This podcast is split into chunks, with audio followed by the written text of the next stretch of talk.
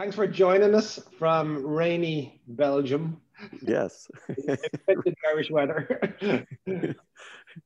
Uh, we're mimicking your weather then, Martin. I won't place it on you, but we're just mimicking your weather. Thanks, thanks. Yeah. So I thought we were going to start in the Midwest where you grew up, but then I found out last night that you actually were born in Germany. So I've known you for like, I don't know, eight years or something. So you always learn something new when you're preparing for these things. I think it's over even it's over 10 now, Martin. If we go back to Barcelona when I think that's where we first met. But yeah, I mean, some call me the the individual with no home, no land.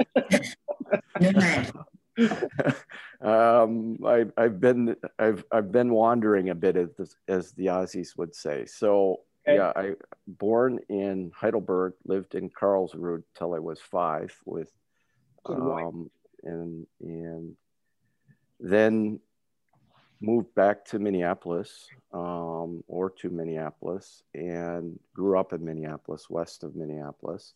Yeah. And so really a Midwest, upper Midwest individual, you would say. And that's trans that translates to cold. Yes, yes. And Martin, you know what cold means because you visited actually in the middle of the, the winter at once. I think the once, yeah, like I think yourself and John Brownlee are pretty good salespeople to convince myself and Jim to go out there in January. I think it was January, and the, the warmth of the people was only matched by the cold of the environment. I, I really, oh I, gosh, I, didn't think I was going to make it. I was trying to get back to the hotel, and uh, it, was closed. The night porter wasn't there, and, and, I really thought this could be the end for me. Like that must shape you. Like growing up in an environment like that must really yeah. make you tough. No. Well, I think it brings character, um, and yeah, I mean Minnesotan people are very active outdoors, so highly active, whether it's summer, winter, um, plenty of winter sports. Of and I grew up playing ice hockey in the winter and football or soccer, not American football, but soccer uh, in the summer and fall. Um, but it, it, it and, and also the cross country skiing or downhill skiing yeah. can be done. So I think that also there there's an element, a true Minnesotan says, thank goodness for the cold, it limits the population. okay, all right. So what, what age were you when you left that environment? Well, I, I, um, so I, I grew up, as I said, west of Minneapolis on Lake Minnetonka, which was a very uh, nice place to grow up, a, a, very large lake. It's out where Prince is from, for those that would uh, no. What? No, I did not know this. I guess you learn something every day. so yeah, actually Prince was only less than 10 kilometers from where I, I grew up, uh, his oh. Paisley Park and everything. Did you guys uh, hang out in the same bars and stuff? Oh yes, no. I um he he he was quite an individual, but no, I didn't meet him meet up with him in bars and that kind of thing. But um he's probably yeah. older than you, Steve. Yeah, exactly, Martin. Thank you. um, so yeah, that's that's. So, so you decided. Where did you go after then? You came to London, was it? Well, actually, so I my education is Midwest as well. I went to Creighton, a small private um, university in bustle, bustling Omaha, Nebraska.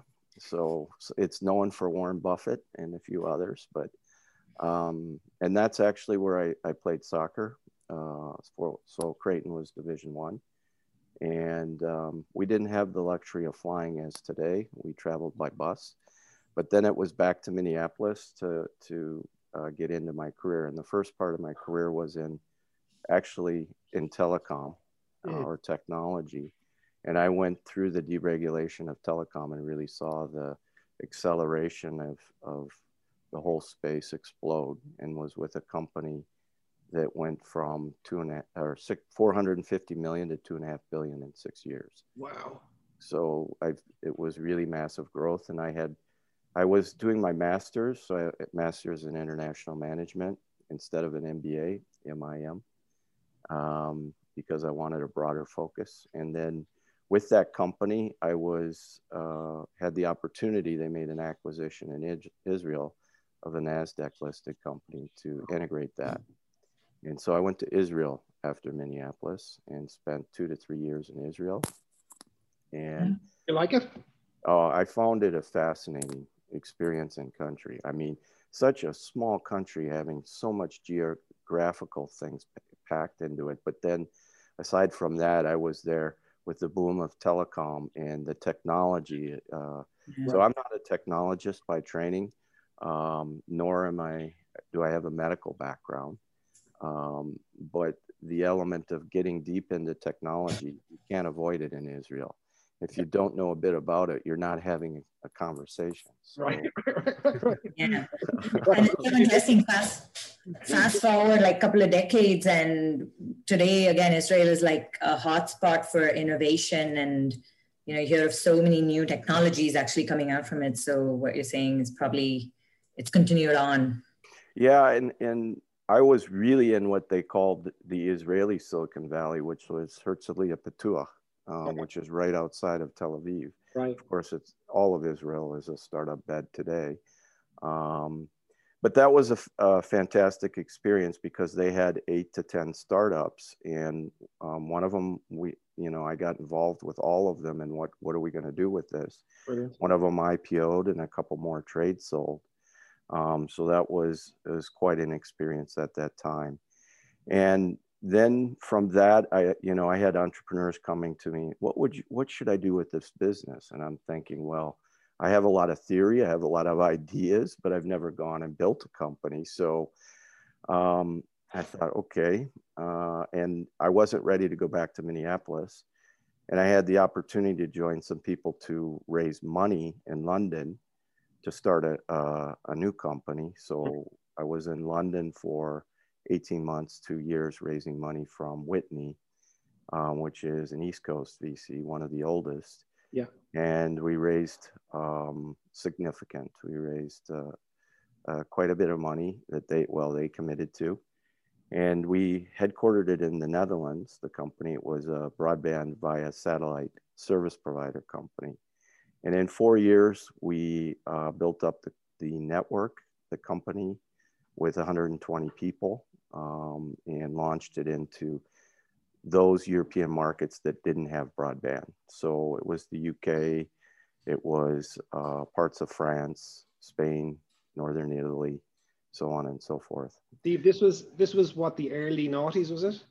it the, this was around 2001, the end of the telecom okay. area era. So okay. 2000, 2001. Well, I was in London from yeah 2000 period, the millennia and raising money at that time. And the so dot-com, the, the, the dot com bust had just happened, and then there was a kind of that, second bust, which was around telco, right? It was kind of two separate. You you've nailed it, Martin. Very impressive. I mean, I'm, I'm, yeah, not everybody uh, remembers or recalls that, but that's exactly right. And we raised right at the end of the the fallout from that. Okay. Um, and it was a basis of they really wanted to have a service provider play, and all valuations were too high, and decided to go forth. And it, I mean, Whitney's is sizable; they have a billion funds, so they have to deploy significant capital.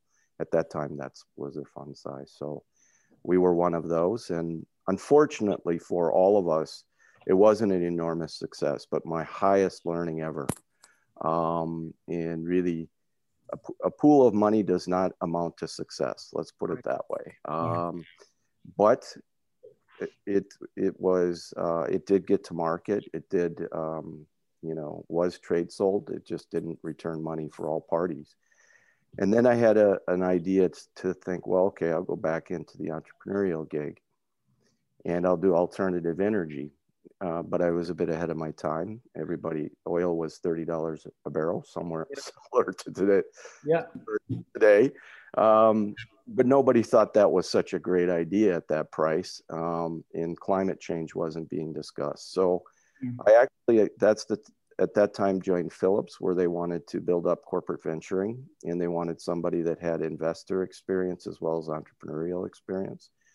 And so I, you know, in the end at Martin, this is where you're, our paths connected, but I ran Philips um, lifestyle venturing mm. uh, part and uh, did that for six years and made 18 investments and yeah. several spinouts and spin ups. But it's really where I got involved in health yeah. and the interconnected health. I want to dig into that a little bit. So I think we met at it was a Mobile World Congress thing in Barcelona. I remember they, they said there was a dinner, but there was no dinner. it was like I think there was like a one cocktail sausage for for ten people. and so we ended up like not knowing this group of people who didn't know each other. Ended up saying, okay, we better figure out how, how to get dinner somewhere, and that's where we, we met. And as you said about uh, ten years ago, and you were in the thick of Philips at the time. Yeah.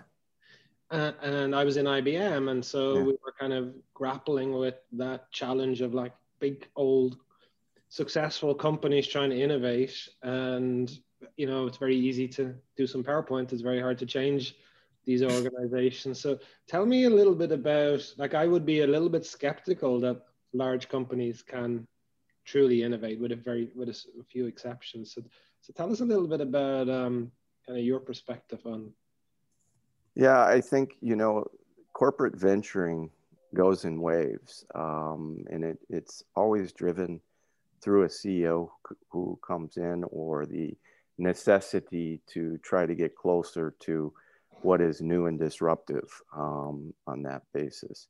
But disrupting internally is not the way large organizations are set up to operate. And so, you know, at least in Philips, they, they really had it set out on the side and, and made the drive to do it. But I think you know what i find is large organizations do innovate but it's it's it's the incremental innovation that right. gets done right um, it's very difficult to bring anything disruptive or you get back into will this really work? You know oh what about our brand? All the other aspects. And so i think anything that's truly disruptive um, either needs to be highly skunk worked. Yeah. And protected you know, antibody yeah, and protected in, in set in the corner. Yeah. Or really you know it's outside. And yeah. you know I, I, I it is there's too many factors that come into play in trying to do anything disruptive um, and and also really the um, stomach is not there for the ups and downs in the time period of, yeah. of what true disruptive innovation has to go through. Yeah. So um, I think, you know, you have your deep experience in that area as well. And we've shared plenty of stories, but that's, that's, and I think that's really where the connection of large corporates needs to be to the smaller entities, yeah. but not from a controlling perspective, more from, you know, uh, investment support, but hands off, observing, yeah. um, not driving. Yeah, yeah, yeah, exactly. I think that's a nice way of putting it. Like, I mean, incremental incremental innovation probably works, but when you start to do stuff that's really disruptive and you need to have a very strong stomach, it, it's it's hard to do that within a kind of quarterly cycle and a and a corporate culture. And and so so you you decided um, Philips went through a lot of change, like really fundamentally uh, significant change, and and you decided then to go and kind of marry your experience as an investor and an entrepreneur and, and, and start. Yeah, I mean exactly. I I was in my career. I've seen the technology utilized for the good. Um, and I really saw the convergence, in, or what I, I call the middle space in health. And, and you know, I don't use healthcare. Um, it's not because it's not important, but I, I think health encapsulates the broader perspective if you really look at it from an individual perspective. Um, and so the element is having been in Philips and seen the consumer individual side and the deep healthcare side, and really the, the space in between, um, that it's not really one or the other, but it's both um, really, for me, presented the opportunity. And at this time, it was what we talk about as digital health. As you well know, Martin wasn't even coined a phrase at that mm. time. yeah, I was listening to your, your podcast with, with Eugene and Jim, and I should have said at the start, our objective is to have a better uh, viewership than them. So that's their let's let's a little bit of a competition. But uh, yeah, I'd forgotten that. I'd forgotten that we hadn't. We were still calling it health tech and kind of going back that way. And, and we then really connected around Skin Vision because we had yes we had I we had come across those guys in um, in Romania and Turkey, and then you had said, "Hey, this is interesting," and yourself and Eric were like keen to write. Exactly. I, you know, for me, Skin Vision was very unique. Um, in Philips, I had done quite a bit of research and look uh, looking around skin, and from the perspective of different technologies, also, yeah. you know, the market, so on and so forth. And um, IBM was running the smart camps, and and you had uh, Skin Vision, which actually wasn't called Skin Vision at that time, but Skin Vision out of Bucharest. That's right. And what were they re- Skin Scan. Skin Scan, yeah. yeah. Um, and so from that, we really, uh, you know, what enamored me was really the ubiquity that Skin Vision brings. Because one of the biggest issues when, if you're really trying to deliver broad uh, health to a population, is enablers. And if you have to deploy additional hardware or technology, this really impacts the usability and scalability of people and, and accessibility to it. Yeah. Um, and I that's one of the pro- big problems I saw within Philips. Um, and so seeing Skin Vision and, and the power of, of what you could do through the smartphone with software um, enamored me. And from that, we really then took it and uh, we brought it, we moved it to Amsterdam.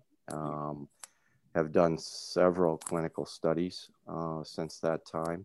And, and, you know, a lot of people say, well, apps. Well, if you look into an app, they're not really apps. They're pretty broad based platforms, and apps are the front end enabler to this. But, um, you know the, the the whole back end the whole platform being built around it and and built up and now being offered in several markets so yeah i mean it's something that is is occurred over time um, is is it's i think it was tw- late 2011 when we first spotted it from when you 2011 when when yeah. uh, was out there so. so nine years almost 10 years right and yeah. and and they and they had something very interesting back then. It wasn't like they were start from scratch. They had an no. album, they had some really great on engineers and some terms and stuff. Yeah, yeah, it was built up on science. Thank you for uh, bringing it back to, to So it was built up with dermatologist, uh, mathematician, um, and the entrepreneurial computer side. And you know they they had forty thousand downloads already when we got involved with it, but this is going way back when you know the whole landscape you would you would say what is digital health? And there was nothing of any significance out there right? So anything you touched you would have to start building up. It's not where today investors say where do you come in in digital health? Well there wasn't an option then. You, you came in early um, yeah. and, and built. So yeah steve ever since i've known you obviously you've been involved with Skin Vision. So i guess why the interest in dermatology? Because you always speak really passionately about you know the challenges in in dermatology and that's kind of how i've known you. But was this just a great idea? Like you said you were enamored by it and you just you know stuck with it or? Well i think you know uh, it's a it's a great question. I think there's there's two elements or a few elements to that. I think one i had I had looked into the space and really saw um, the opportunity of you know skin is is something all individuals see so it's not something hidden from them. And then the opportunity of bringing technology to help them and the other aspect uh, why Skin Vision in, in getting into it was uh, skin cancer then the awareness was maybe a bit lower, but it was significantly on the rise. And where is most skin cancer detected? It's detected by individuals. But then the element is is this really something I should be concerned about? Yes or no? Um, and do I really want to take the time to go in and you know professionally get this taken care of. And perhaps it's a long time so i maybe i forget about it in in the meantime. All these factors were coming forward. And you know the ability to really have something that could support an individual and really helping them on the start of a journey to get something critical critically addressed um, was powerful.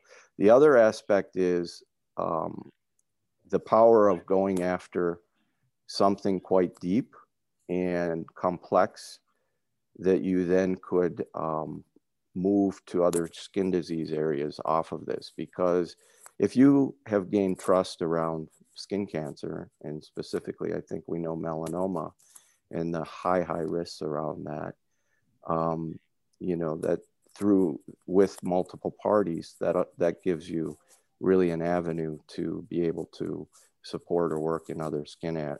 Granted, they're all different. I'm not trying to uh, put them all in the same basket, but you know, Skin Vision started with melanoma only, the most um, deadly, and now covers most all skin cancers from melanoma, BCC, SCC, and AK. So, um, with very high high accuracy and um, uh, around the solution.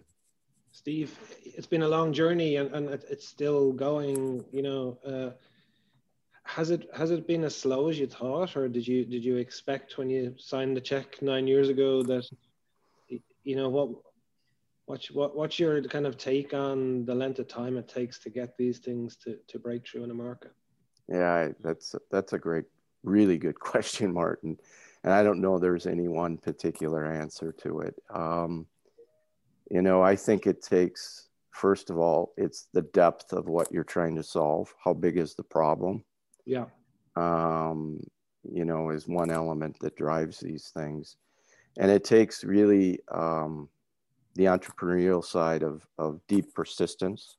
Yeah. Um, and, and, you know, an uncanny drive to solve a problem and the patience, the investor patience and, and partnering to make that happen. But to your question, um, yeah, I think the timing of you know now we're we're living in an age where we're seeing digital health come alive, um, but it has been a journey as you you stated and a lot of reluctance from from multiple parties, um, and that's just due to change is difficult. You know, yeah. I think it's down to when you really have large systems, we've discussed large companies and their ability to innovate. Yeah. Um, change is just very difficult, and um, in aligning multiple parties with this change is is part of the challenge. So, you know, I did think the opportunity of what you know technology coming in and and I use technology, but I really want to emphasize science-based technology when it comes to health. So um, it's not just about technology uh, because you're, you're, it's the human side and, and how does this drive outcomes? So the journey has been a bit longer than anticipated. On the other hand, you know, I think the real true saying is the deeper the impact, you know, it does take time. Yeah. So I think you have to be, you have to be really residence, resident, residents on the fact of the timing these kind of things take. Yeah. Well, I think it's a credit to you and, and to Eric, like, first of all, taking a bet so early, uh, and then secondly, sticking with it so, so long. And and also, probably, Shannon, I don't know if you know that, but, but Steve and Eric were the first investors in HealthXL. So they wrote the very oh. first check. Um, Did not know that. Yeah. Wow. And, and um, yeah, so I think it's a real tribute to take early bets and then stick with them. You know, yeah. it, it takes yeah. a lot of guts. And uh, yeah. do you think now, Steve, that we're, you know, back going back to your telco days, do you think we're at the similar point where, you know, there's a wave now and after all the patience, actually, we should start to see a bit of real significant movement? Yeah, I think um, there is a wave now. And I think it's all about adoption, right? And, and the opening up of, of the use of these different technologies. And I think now, you know, on a, on the front of, of the adoption side, the, the cat is out of the bag, um, and we're not we're not going back. Of course, I think we have to be careful with, you know, so much emphasis on digital health, digital health. It is part of health. Um, yeah. And so it is a tool in health.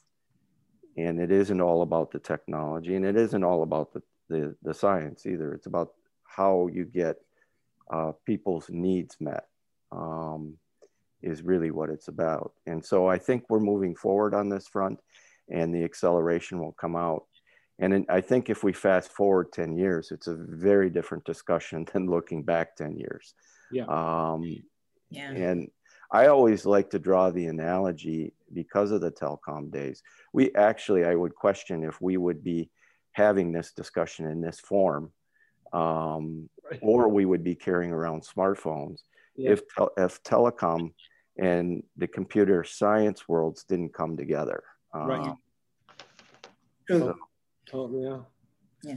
And it's awesome. I think just based on everything you've said now, it makes complete sense, right? It's not, you know, move fast, break things. You can't really do that in healthcare sometimes. And I think even I was going to ask you, there's a significant emphasis on ROI in, in financial terms um, that is expected out of startups in the space. And I think you've kind of showed how you need to make that investment over a long period of time because the returns will come but they take their time and i think if if everybody were to think that way i think we'd see a lot more success um, because that's the reality in healthcare right nothing happens in one year or whatever and if it is then i probably need to question that as well no I, I mean here's a little bit different but yeah yeah no i think science it's it's the there isn't it's one of the more complex things. You're mixing technology, science, and people all in one.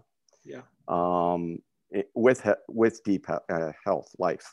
so these things are are complex. On the other hand, I think it is an openness and willingness. You know, we've been thrust into this with the pandemic, which, to be honest, on on one hand, I feel, I mean, it's great. Um, digital health or it's all moving now. That's fantastic. On the other hand, why did it take a pandemic to open the eyes? Because it's back to there's a lot of people out there that need access to health or health care.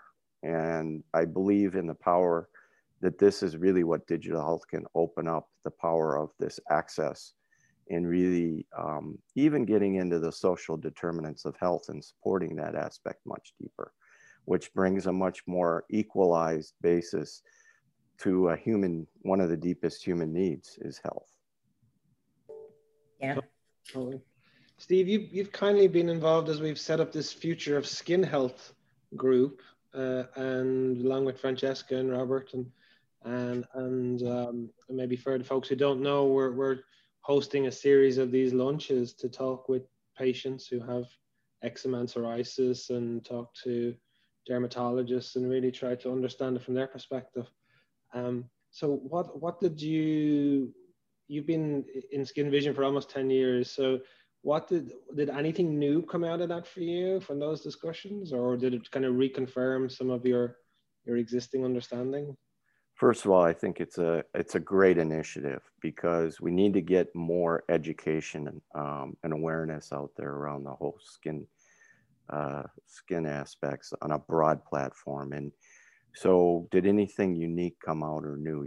Yes, everything is this space and is evolving. I don't think you know you can ever know it all. And the biggest, I think, the the the gap is bigger than I thought.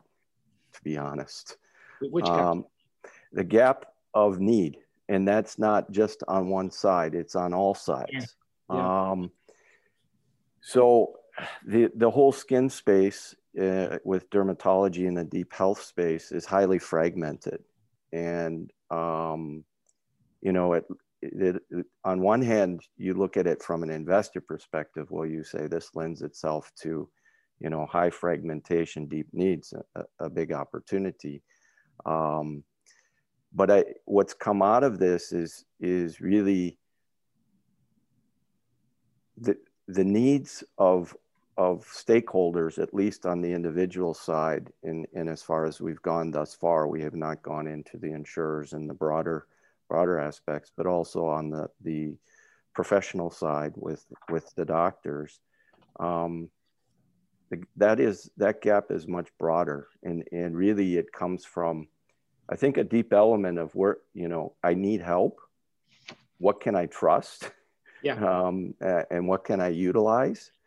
Um, and it's it's down to a fragmented element where how does this all come together? And I think that's the initiative that's being put together, doing more of this, um, because yes, there are dermatology conferences and so on and so forth, but those aren't conferences with individuals, or are they conferences with those the the insurers or so on and so forth. So we don't have all the, the necessarily all the stakeholders to coming together, and that's what I think this is trying to provide, which is yeah. I, very I went to the uh, the patient session, and you know, I think Anne asked the question, you know, did, did, did any of the physicians ever follow up with you afterwards? And they said no. you know, so you think about that as like, oh my God, and ask the question about like, where do you find information? And, you know, really trying to put yourself in the shoes of the patient, thinking about like their life. And like, it was really fascinating to me, like the, and the, the complexity of it, you know, just the, there's so many different parts to it. Um, I mean, I, I didn't, I didn't uh, attend the physician one or the dermatologist, the dermatologist, uh, excuse me, dermatology. Um, how did that go? What was, how did that, how did the clinicians compare to the patients? Yeah, I mean, I think um, it, it varies by geography on on how they felt, but I think the, again, um, when you when it when the onion was peeled back, they feel that they cannot uh, do enough. So they don't have time. Right. And specifically, you know, they're trying to deal with um, a skin issue where there may be other comorbidities that come out. And that was discussed a bit. And what about mental health? Yeah. yeah. Um, it's important. I would maybe like to also be able to help this aspect, and that may be a driver of skin, the skin issue, but yeah. uh, it's not in the cards. And so here again, I think that was also asked, what would you trust, or how do you bring, you know, how do you get? And there were some some elements brought forward in in what would give them confidence and trust. And I think this is is something we can share with the startup community yeah. um, that is really highly important because again you can't have solutions that are just technology um, detached from those that need to interact with it. Um, and it is about trust in the end. Yeah. I guess it, i mean would it be fair to say when you sit in both the sessions you can completely empathize with both sides and you can see why whatever exists is the way it is and it's so frustrating for both sides and there's no right and wrong. So i guess how do we empower both sides to make them meet each other halfway? Yeah, you know, I I guess for for PHS and and and I, I take a step just back. We're a big believer in individual centric um, propositions, and and when you say that word, sometimes the professional uh, side feels it's to their exclusion. Right. That that is not the case. Yeah. Um, it's really about isn't it better the, the more an indi- individual can share with you what's wrong with them in, in a trustworthy way, not from this is what I researched, but it comes to them in a form that is trusted. So they can really support and act and interact, also interact the connection aspect as opposed to, you know, what we heard is the, the amounts of periods of time that go by without the digital connection or that interaction of data that can be so supportive in the in in in the, the moments of need. Um, so yeah. Okay so i'm just i'm conscious of time so there's a couple of other things i want to get into. Um, so steve you had you've had you know us uh, uk um, israel you've invested in companies in Europe and in, in the US. So as you look at those different markets, maybe maybe give us a quick sense of comparing Silicon Valley to Europe and Europe to Israel uh, in terms of investment, in terms of the types of entrepreneurs? Just give the give the, the, the viewers a kind of sense of how you think about those three different markets.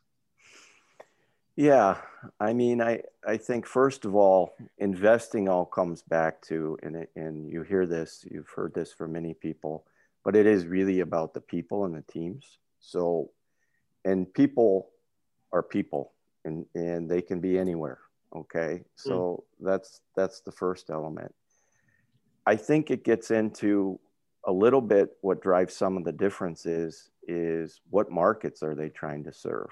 um, and where are they sitting in you know in trying to address that need and from an israel perspective i'll start with that first because we all know it's a smaller country. Um, they don't have a market so they need to go outside for a market. Um, there's nothing really to look at at home. And so they start with really with a global aspiration from the start. Um, when you get to the US, for those sitting in Silicon Valley, they're eyeing first uh, a fairly uh, large market, although, albeit we know it's not one market, the US, everybody likes to say one market. Yeah. There are quite some differences. And also um, a huge pool of capital. I mean, yeah. Really, it does change the game when you know you're expected to raise 10, 20 million versus in Europe where you're you know one or two if you're well, yeah. now, yeah, I think this element you touched on gets into um, not just capital, but also investor mindset. Yeah. So if we use the term, and, and the term venture capital gets used in many different forms, but it has originally started out as at risk capital. Yeah. right. so, really supposed to be there to back and and maybe the thing and why Silicon Valley has gotten it, they've gone and really backed the large disruptive things that can change the world. Um, whether it's all in that same boat today, there's different firms and different discussions that could happen around that. But you know, it, it takes it, it takes brilliant entrepreneurs with really tenacity and drive to go after it, but also it takes in, investors that really say, you know, here are the big opportunities, and we're really willing to go for those. And if they hit, they hit so enormously big, right? And it's not so much as as Shandana was trying to say, what's, you know, I need to, I'm I'm looking at my ROI today. Are you looking at if you're truly leading and impacting a new market, I think you're gonna we can measure returns, but if you've built a company right, you're to have pretty significant returns out of that.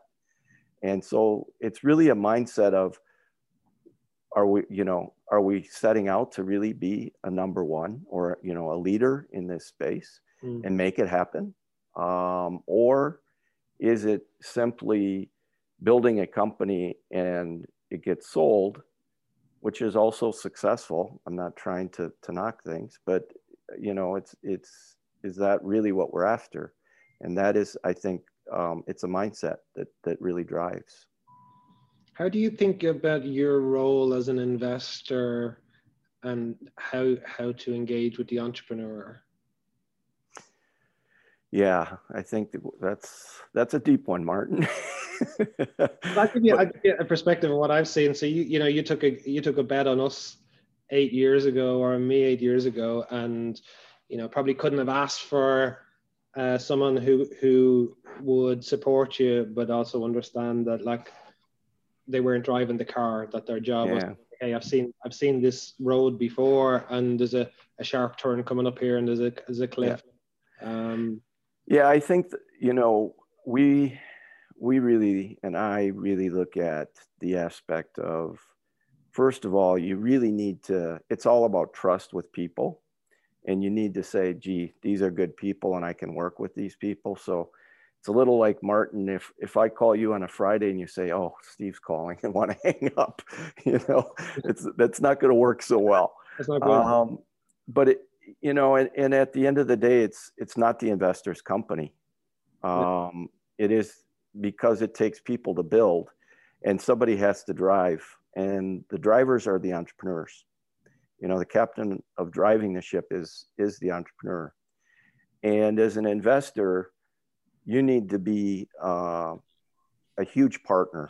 And a partner means bringing multiple things if you have some network, but also just an emotional coach sometimes on the roller coaster. Right. Um, you know, and sharing those elements of and, and maybe what's different is is if you have gone through building a company yourself and then you say well we have uh, payroll for 120 people to make how is this going to happen you know? You you understand some of the operational pain points at a deep level. I don't mean a superficial level i mean the deepest levels. Yeah. And and they then feel you can interrelate with with that aspect which i think is important. But you know you go back and you, you, you speak to many investors and different people and really great companies have been built because of an outstanding partnership. Yeah and that's the bottom line. Yeah yeah. I wish we had more time. I'd love to get into bold and i'd love to get into pacifica yeah. and it's a whole bunch of things but we are ju- we're over time as it is but um, we always ask um, we, we, so thank you steve. Uh, uh it's been a it's been a lot of fun. Um, we always ask um, if you weren't doing this in another universe, if you weren't investing in digital health companies, what would you be doing? Wow. I think I am doing what I really want to do. So this one is, is, is a yeah. challenging one, but there's a surfboard um, behind you, so that might be a clue, is it? Well, no, not not for me. It's my wife's. My wife's uh, a huge windsurfer. So um, and I'm I'm not the the professional one at it. She is. But anyway, um, I would have to say I've done been also supporting innovation and entrepreneurship with uh, master students uh, university, and you know I think I would I would uh, do that more broadly perhaps um, okay. because I think enabling the next generation of entrepreneurs is is really powerful. Okay, brilliant. That's a great answer. And we should have should have said this at the start, but I I didn't ask you how things are going in Belgium. Well, it's been uh, yeah, as as Ireland, I think we've had our our mini lockdown or re-lockdown, and so restaurants are still closed, but um, and it was only the supermarkets, but shops will will open up uh, prior to Christmas here. But uh, generally speaking, I think um, not much different than other okay. other places. You learn to cope with where you're at, and yeah. Yeah. Um, you know. Well, some of the some of the vaccines are being made in Belgium, right? That's correct. Yeah, yeah. Pfizer. The Pfizer vaccine is made here. Yeah. Um, and so, yeah, and there has been a lot of work around the vaccines in Belgium itself, and actually as I sit at home here because I can't get to Amsterdam so so easily, or people don't want to meet. But I, I sit 10 kilometers from Bir, uh, Beerse, which is where Janssen Pharmaceutica, J&J, okay. one okay. of their big research areas yeah. is. So yeah. there's a lot nice. of work going on there. Excellent. Well, I also see the windsurfing um, board just behind you there. So there's a perfect close. Do you know there's a surfing board right next to you or behind you? Yes. I, I, put it I put it there just so people, you know, it, it makes them think. A conversation point. Yeah, a conversation, but also something warm, especially I mean, for Martin, who's visited Minneapolis in January, February, this changes his, his mindset. Perhaps. Indeed, indeed, yeah. Thoughts of Hawaii and stuff like that. So, exactly. Steve, hopefully, hopefully, we're going to get to see you in 2021. Where yeah. we're hopeful that the vaccine will be in place, and we're hopeful that back end of the, you know, middle of back end of the year, we'll be getting together like we used to do. So, uh, so listen, it's been a real pleasure. Thanks for taking the time. This has been fantastic. Really enjoyable. Take Thank care. You. Take care. Bye-bye. Bye.